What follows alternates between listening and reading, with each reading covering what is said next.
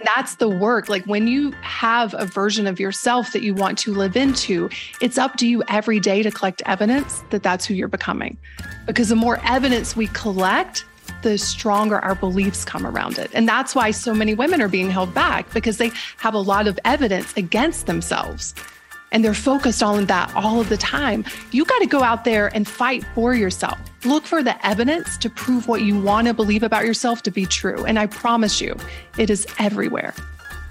Welcome back to the Essentially You podcast. I am your host, Doctor Mariza Snyder, and I'm here to help you rock your hormones and feel great in your body so that you can reclaim more energy, vitality, and joy, and become the C E O of your health. Let's jump on in.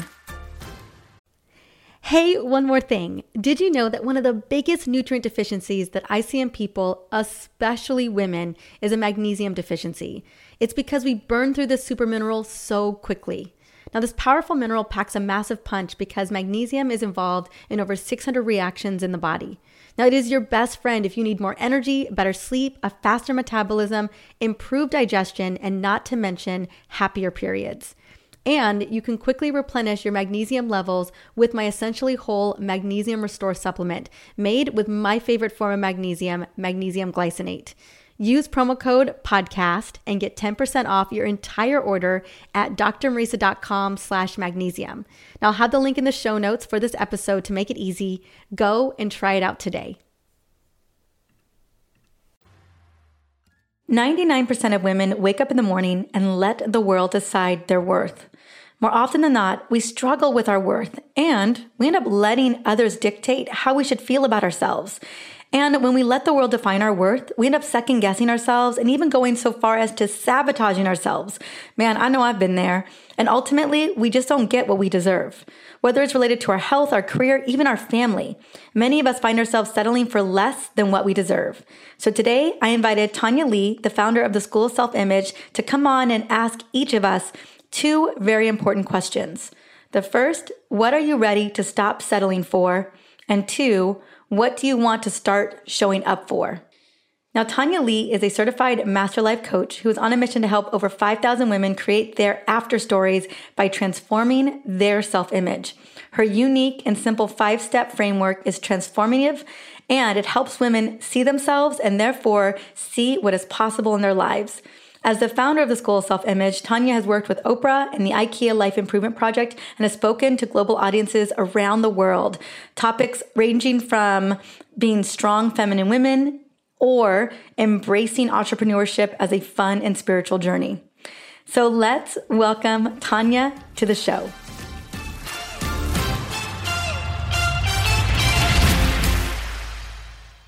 Welcome to the Essentially You podcast. Tanya Lee, how are you doing today, girl? I'm great. Thank you for having me. Mm, I am so happy to have this conversation today about self-image and how we can transform it, because I know, well, you and I both know that so often we are brought up with these beliefs that we just cannot seem to let go of. And I find this to be such the case for us women. It's just holding on to whatever was told to us at such an early age or whatever society put on us. And so I want to dig deep into this, but before we do that, I would love for you, Tanya, honey, to tell me, like, what was that defining moment for you where you were like, this, mm, like you just knew that this was going to be your life's work? Yeah. Well, I've had a couple of defining moments, and the first one is, we're going to go way back. I was a critical care nurse. I was a single mom. And actually, at the time, I, I was a single mom a couple years after this story I'm about to tell you. But I was working in the hospital, and I was overweight and just felt really stuck in life. I was so unfulfilled. And there was a doctor who was traveling who happened to be in the I C U that night. And he turned to me in front of a group of people and he said, Tanya, who do you want to be? And I had never heard the question the way he asked it. And I didn't know how to answer it. And I said, well, I want to be a good mom, a good wife, a good nurse, because that's what society had told me that I should be. And that's the only kind of context that I had to answer his question. And he said to me, he's like, I'm not talking about the roles you play in life. Like, who do you want to be as a woman? Like your essence, And I was like, okay, this is a good question. I had no answer for him. But the next morning I was driving home and I could not get this question out of my mind. Who do I want to be? And the first word that came to mind, Mariza, I was like, this is laughable. My brain immediately started saying, that's not who you are. Who are you kidding? You'll never be that. And to give your audience a little bit of context, I grew up in the deep South in a trailer. I had never traveled outside of the country. I spoke like someone off of the show Duck Dynasty. Did you ever watch that show? A little, I, I've caught commercials. Deep, deep Southern accent that no one could understand outside my thirty mile radius.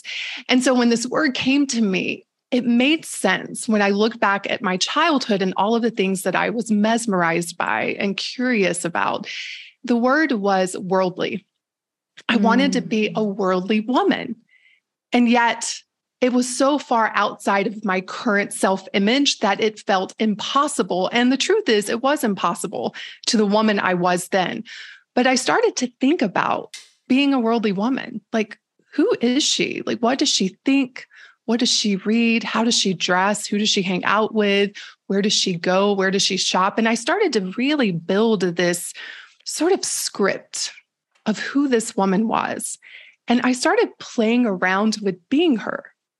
And these little tiny shifts that I made every single day eventually led me to looking in the mirror one day being like, oh my goodness, I have become a worldly woman. And that's when I realized how powerful self-image is. But I didn't have a term for it at the time. I just knew it was a process that I was doing subconsciously.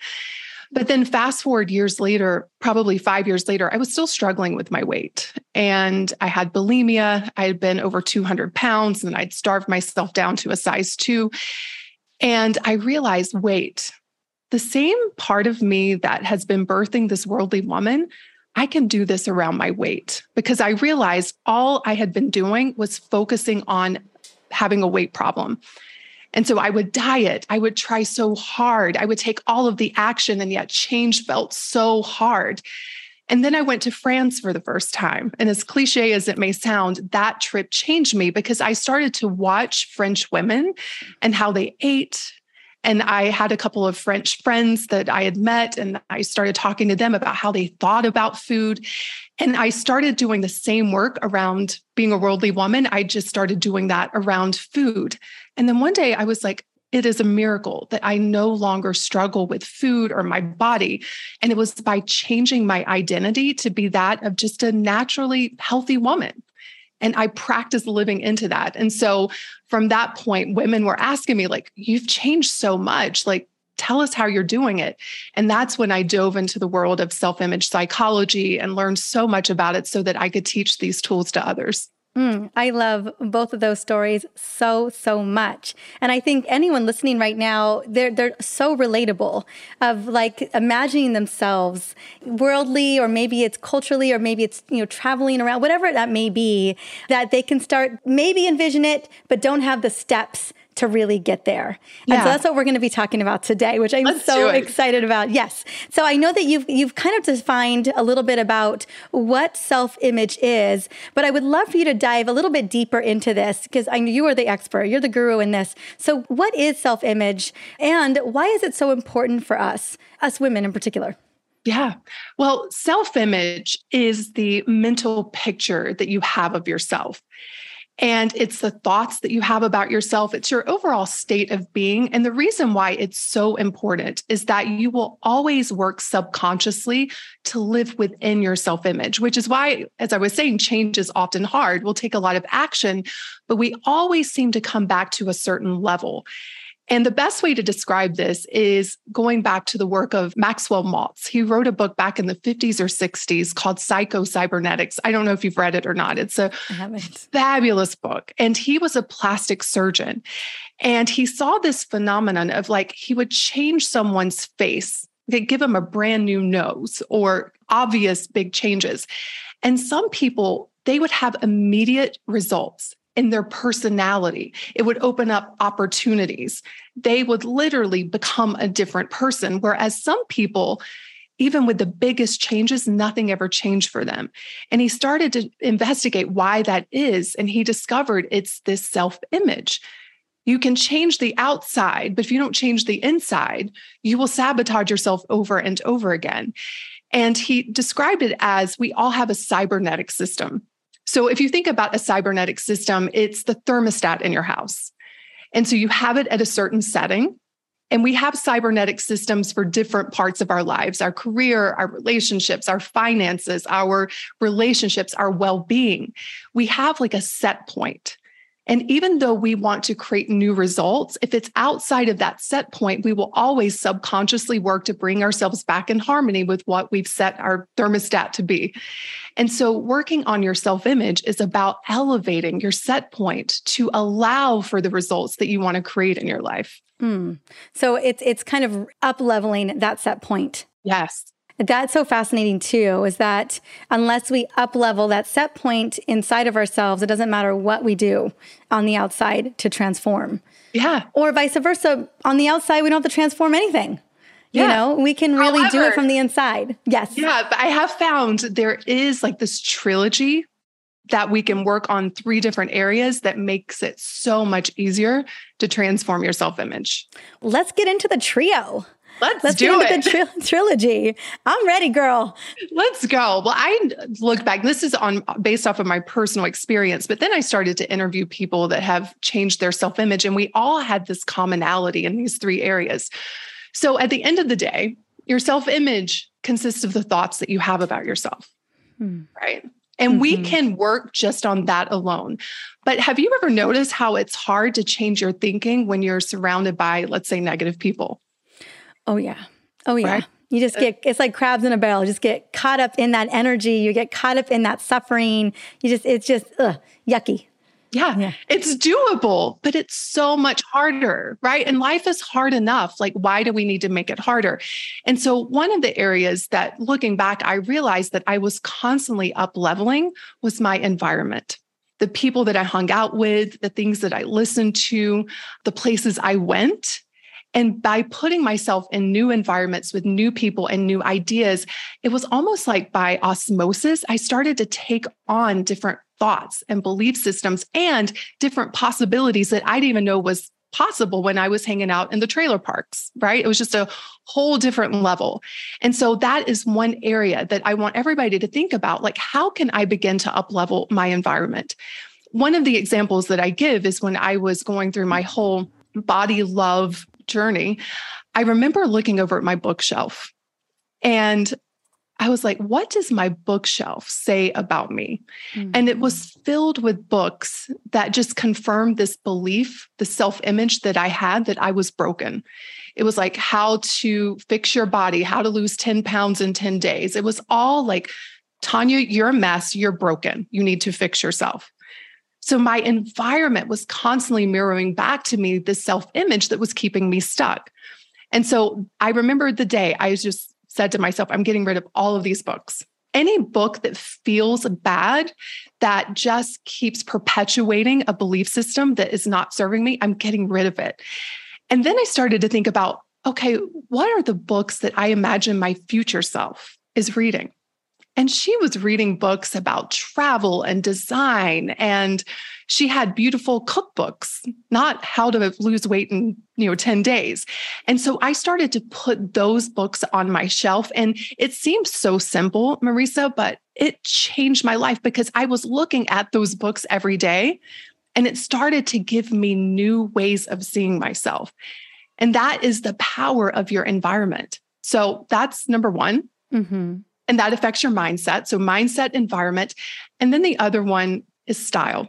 Style is so underrated, especially in the personal development world, because every day we're getting dressed. Every day we're looking at our reflection in the mirror. What do your clothes say about you? Mine says I can easily breastfeed. Yes. Right. And there's different styles for different times of your life. Yeah. So I look at all my beautiful dresses and I'm like, oh, I can't, I can't pull my boob out of that dress. It's important. We need to be able to pull our boob out. I when can't wait till I don't have to. Cons- that's not a thought anymore. But think about what that says about you. Mm-hmm. It's confirming an image that you have your, of yourself as a very nurturing, loving mother. Yes. That's yes. Right. And so, I call it an intentional mom. I'm an intentional yes, mother. Yeah. Right. And that is the point. Are you being intentional with how you dress yourself? Are you dressing yourself to see yourself at the level that you want to be? You know, for me, I was in scrubs and yes. then I was wearing clothes that were way bigger than I needed to wear because I thought I was flawed. And so I needed to hide my body. So even choosing certain clothes every morning was confirming you're broken. You need to hide yourself from the world. And so I was like, oh, wait, I need to do exactly what I did with my bookshelf in my closet. I need to look at the clothes that are confirming the self-image that's holding me back. And little by little, I began to tweak my closet to match the woman I was becoming and the woman that I wanted to be. Mm, so powerful. I love it. I have a, a question around this because I know, you know, you've spoken to beliefs, limiting beliefs and how we can be, that's, that's the image is like a projection of that deeper limiting belief of how we see ourselves.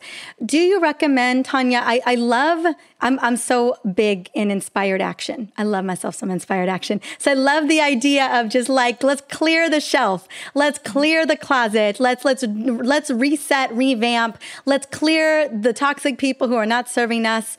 That's definitely the direction I would love to go is like, how can I, by action, by even small tweaks and changes, start to move myself in the right direction so that I can start cleaning up some of these beliefs?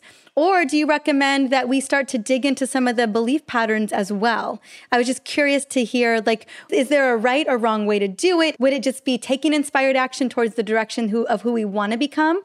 I love this because I always hear that I got to go and clean up the beliefs. Mm-hmm. Go well, do the, the work. Thing. I mean, I think it's yes and. Okay. Right? I love the yes and. And I believe that when you, so one of the first, let me just back up. One yeah. of the first things that I have clients do is to get really honest with what they want. Yeah. Not what they think they should want, but what would delight you? Mm-hmm. What would you love to experience? What would you love to create? And allow yourself to dream big. And then we pick one extraordinary goal for the year. And inevitably, all your stuff's going to come up. All yeah. of your limiting beliefs are going to come up. So as you're doing this work, you're going to have to pay attention to what's going on in your brain because that old self-image is going to continue to emerge. It's going to say things like, who do you think you are? You're not good enough to do this. You've never been able to do this before. You're not worthy. You don't deserve this. Like you're going to have those thoughts come up. And I celebrate it when those thoughts come up because they're showing me parts of myself that I've got to let die. Right. And so as you're taking the inspired action, you're going to have that chatter in your brain. Like, oh, you better not get rid of those diet books. You're going to need them, you know, because you've got a weight problem. And you're like, oh no, oh no. I knew you were going to come to the party, but listen, this is who we're becoming. And so you're working on the limiting beliefs alongside this inspired action. Mm. Okay, that's powerful. So yeah, they're coming up to be reevaluated. They're coming up for review no yes. matter what. Most importantly, if you are working to become who you want to become, you said that that really sexy, that thing on the table that you're like, this is the year for this, that yes. it's going to, it's going to come up naturally. And you, and, and you get to, like you said, they come to the party, you get to dismiss them out the door. Right. It's almost like you have to see yourself as the C E O of your mind and your life. Mm. And a lot of y'all have some employees right now you need to fire. Yes, yes. Right? These thoughts, can you imagine an employee, if you're a boss and your employee comes in and says, you suck. I hate you. You're such a loser. Like you would be like, you're fired, get out. No, and yet yeah. we let these little employees just sit around, collect a check and do nothing for us. Probably the most powerful employees we've got, you know, right? the ones we that- give them all the power, the ones that are fighting for our greatness, the thoughts that are like, you know what, you can do this. You're amazing. We're like, ah, oh, that part of me doesn't know what she's talking about. Mm. It's Mm-mm. so interesting. It's like watching even my clients fight for their own limitation. Why? Mm. Because it fits within their current self-image. I was going to say, or their current comfort. Like there's yeah. got to be some, what's the word I'm looking for? Like some false benefit is what I'm looking for. Yeah. Like where like, oh, if I hold on to this, then I don't have to. The idea of that up level, becoming a worldly woman, becoming a worldly self, like that's a bigger life. Yeah. Th- that's bigger things. And so I can imagine, you know, that limiting belief coming in and just saying, you know, things are kind of, they're good over here. They're good enough over yeah. here. I bet that comes up a lot. I'm oh, just a like, lot. yeah. Yeah. And it's like, we get so comfortable with the familiarity mm-hmm. and everything that you want and don't yet have, however, is in the unknown. And you have to be willing to feel the discomfort of stepping into that. You have to, in order to change. Is there anything that we can do? I mean, the, the embracing of, I was talking to my husband because we, we just moved here a couple of years ago, and we just moved into this house not too long ago. And every time I, I bring up the idea of something new, a new move, a new, he just digs his feet in. He's just like, oh, there's resistance. But then yeah. every time we move and we're in the next place, he's just like, oh my gosh, it's amazing. You know? Yeah. And so I, you know, I know there's always going to be resistance for people. Is there micro shifts or micro changes? Is there a recommendation to implement some of those to make it not so sticky? Yeah, I would say don't resist the resistance. Mm. Because what happens is we start to resist something, and then we resist ourselves resisting it. And so we're just adding layer upon layer of resistance versus being like, oh, I'm feeling a lot of resistance around this. I'm just going to feel it and I'm going to understand it. And if you go inside your mind, you'll see why. Things like maybe your husband's thinking, oh, this is going to be too hard. You know, I, I don't know what it's going to be like to live in that neighborhood. I don't know if we can make new friends. So you'll be able to see what the resistance is, but you can't see it if you're too busy fighting up against it. Mm. So you have to be willing to feel. I feel like this whole process of transforming your self-image really boils down to the willingness to feel your life. Mm. To feel it and not fight it, not run from it, but to step into the discomfort and understand it and keep going. Mm. Just bring that discomfort alongside you, because eventually it won't be discom- or uncomfortable anymore. And inevitably, then you're going to set a new goal and you have to go through this process all over again. So you might as well get really good at feeling discomfort.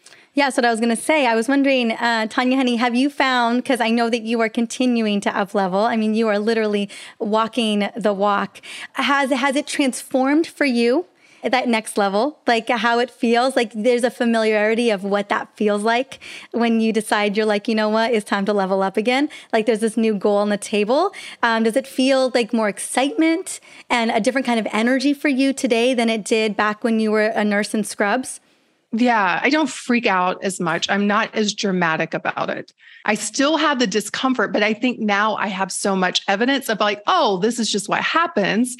And look back historically, you've always come out better.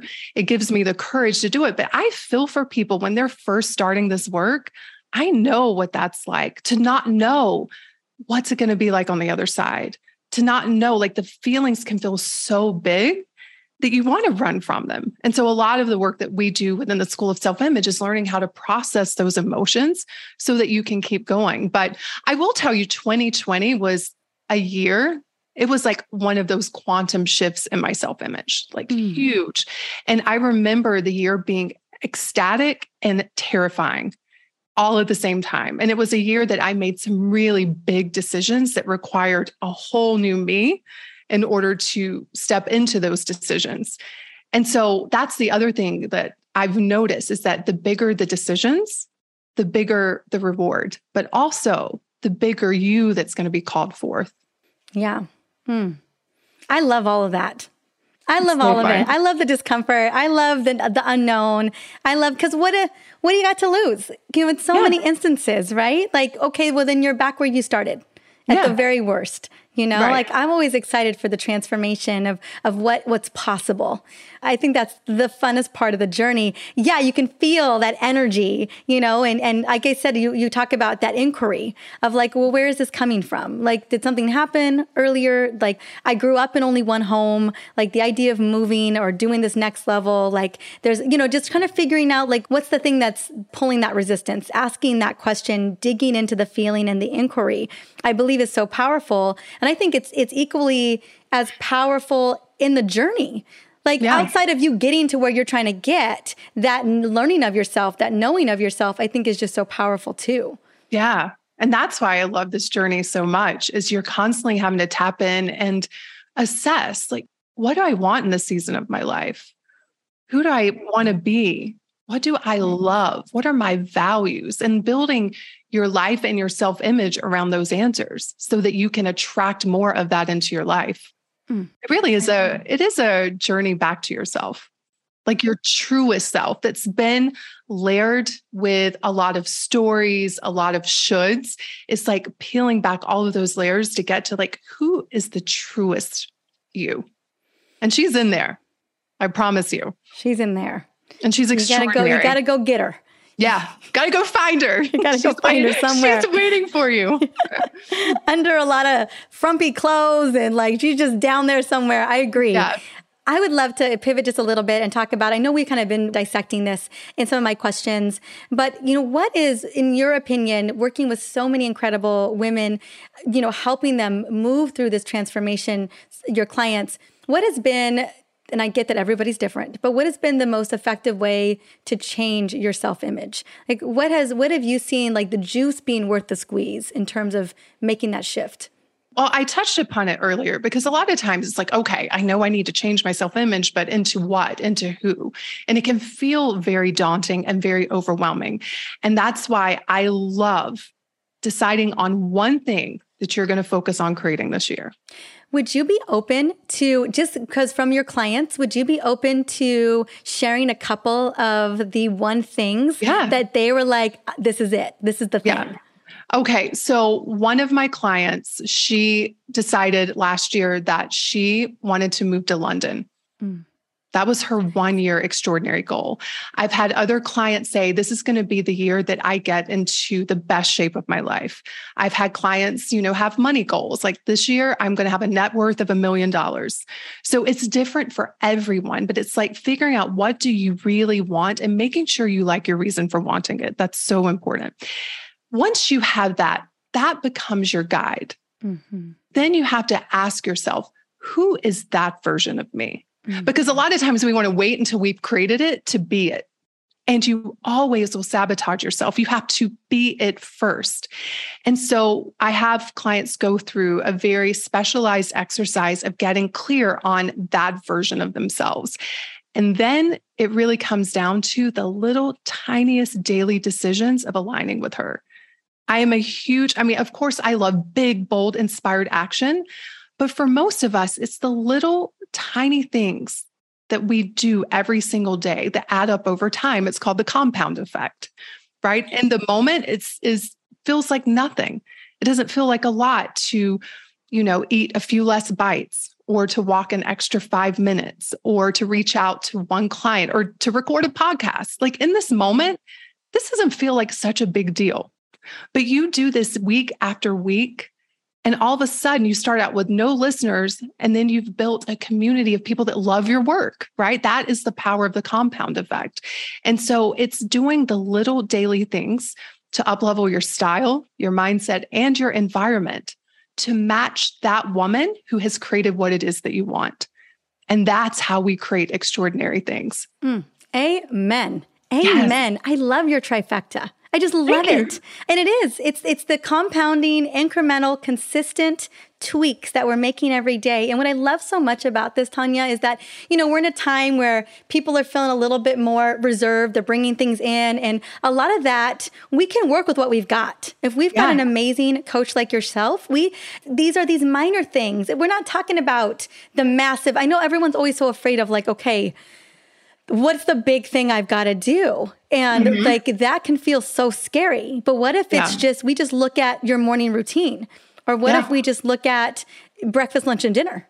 Or mm-hmm. what if we just look at what happens after dinner?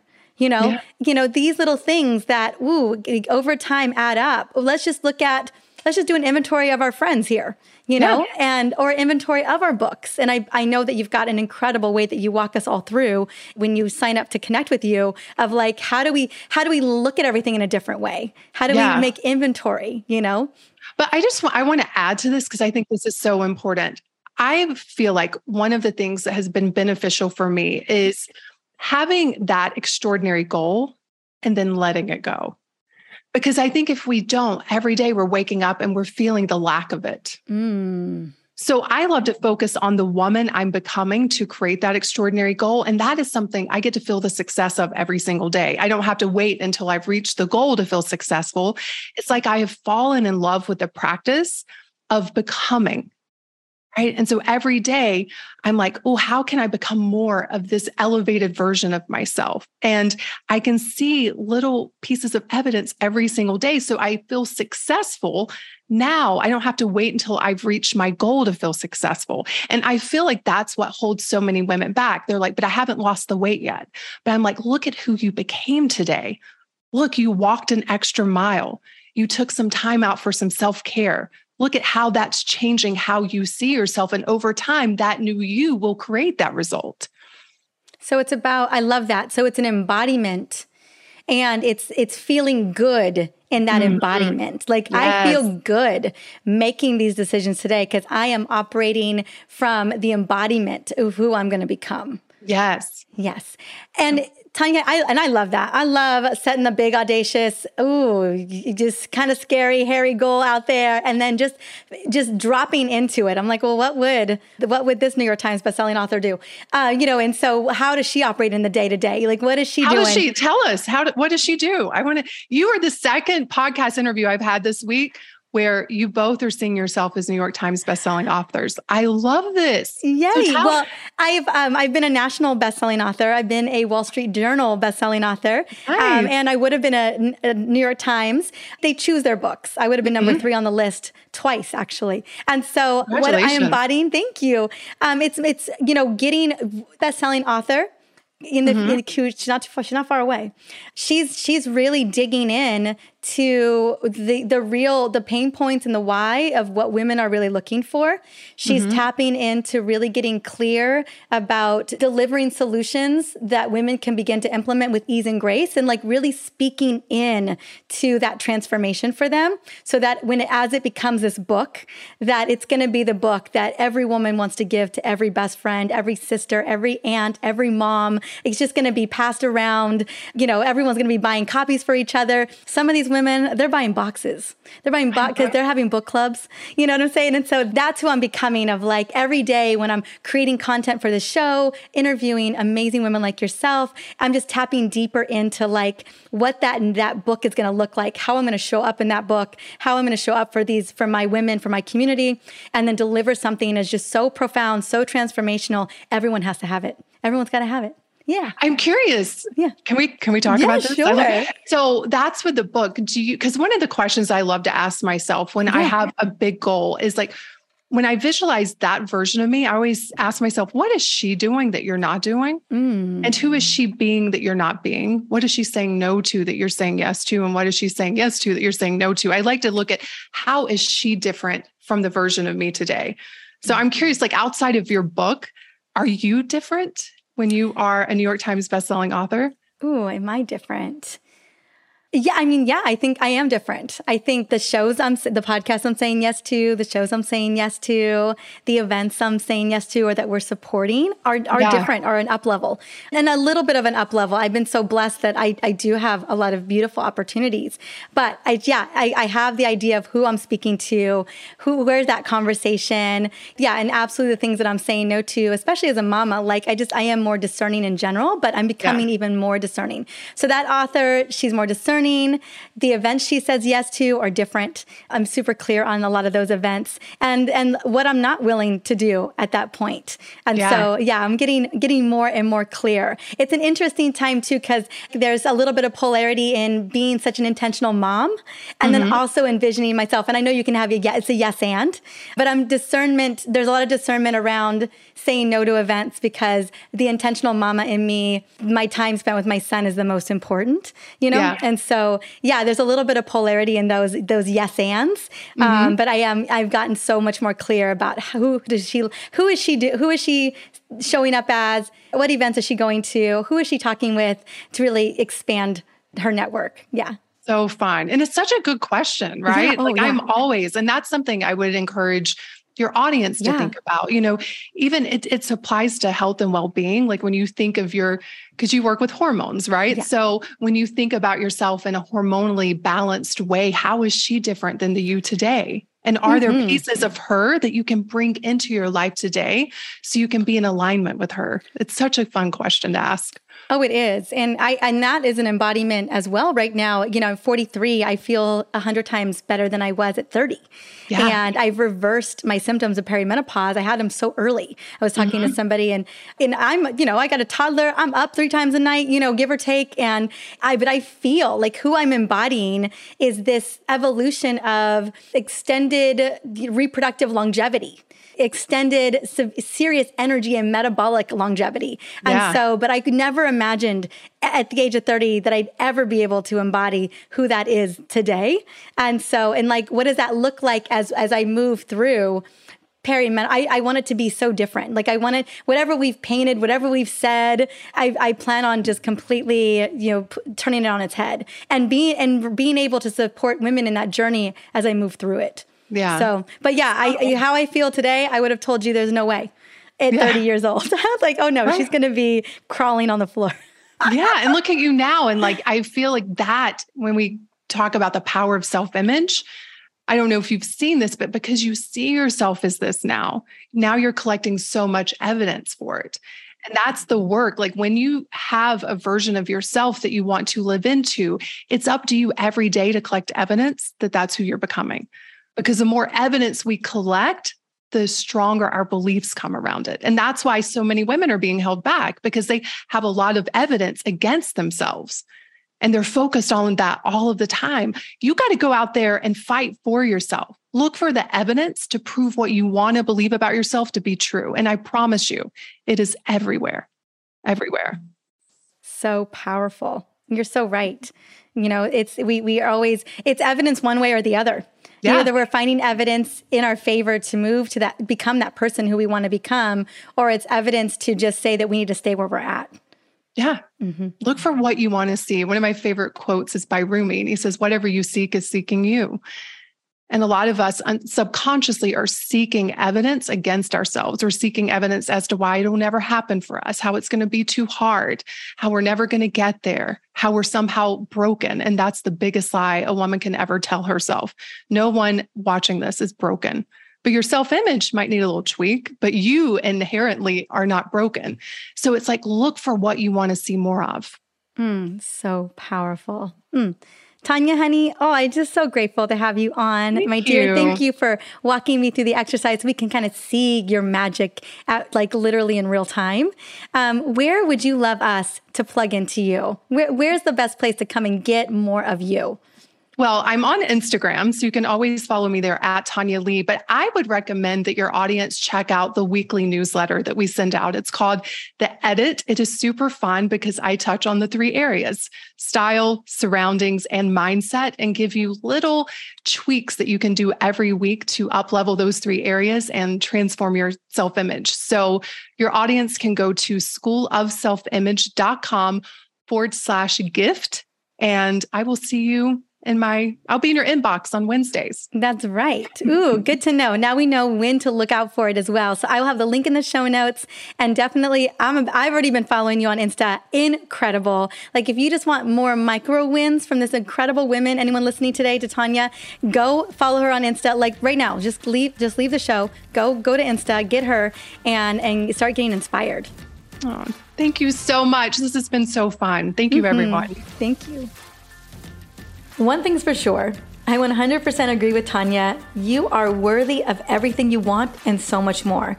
Now, if you are feeling ready to show up for your desires and shift your self-image, I recommend checking out Tanya Lee and getting on her edit, which is a weekly elevation to enhance your self-image. Now I'm gonna have the link to the edit inside of the show notes, or you can just go to school of self image dot com slash gift.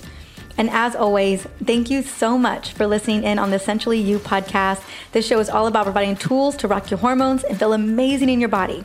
Now, if there's someone in your life that needs to hear this episode today, and goodness knows, I can think of a couple women in my life, take a moment, take a screenshot, shoot it on over via text, or share it on Instagram.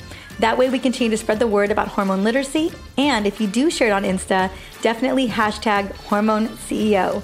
Until the next episode, have an amazing day.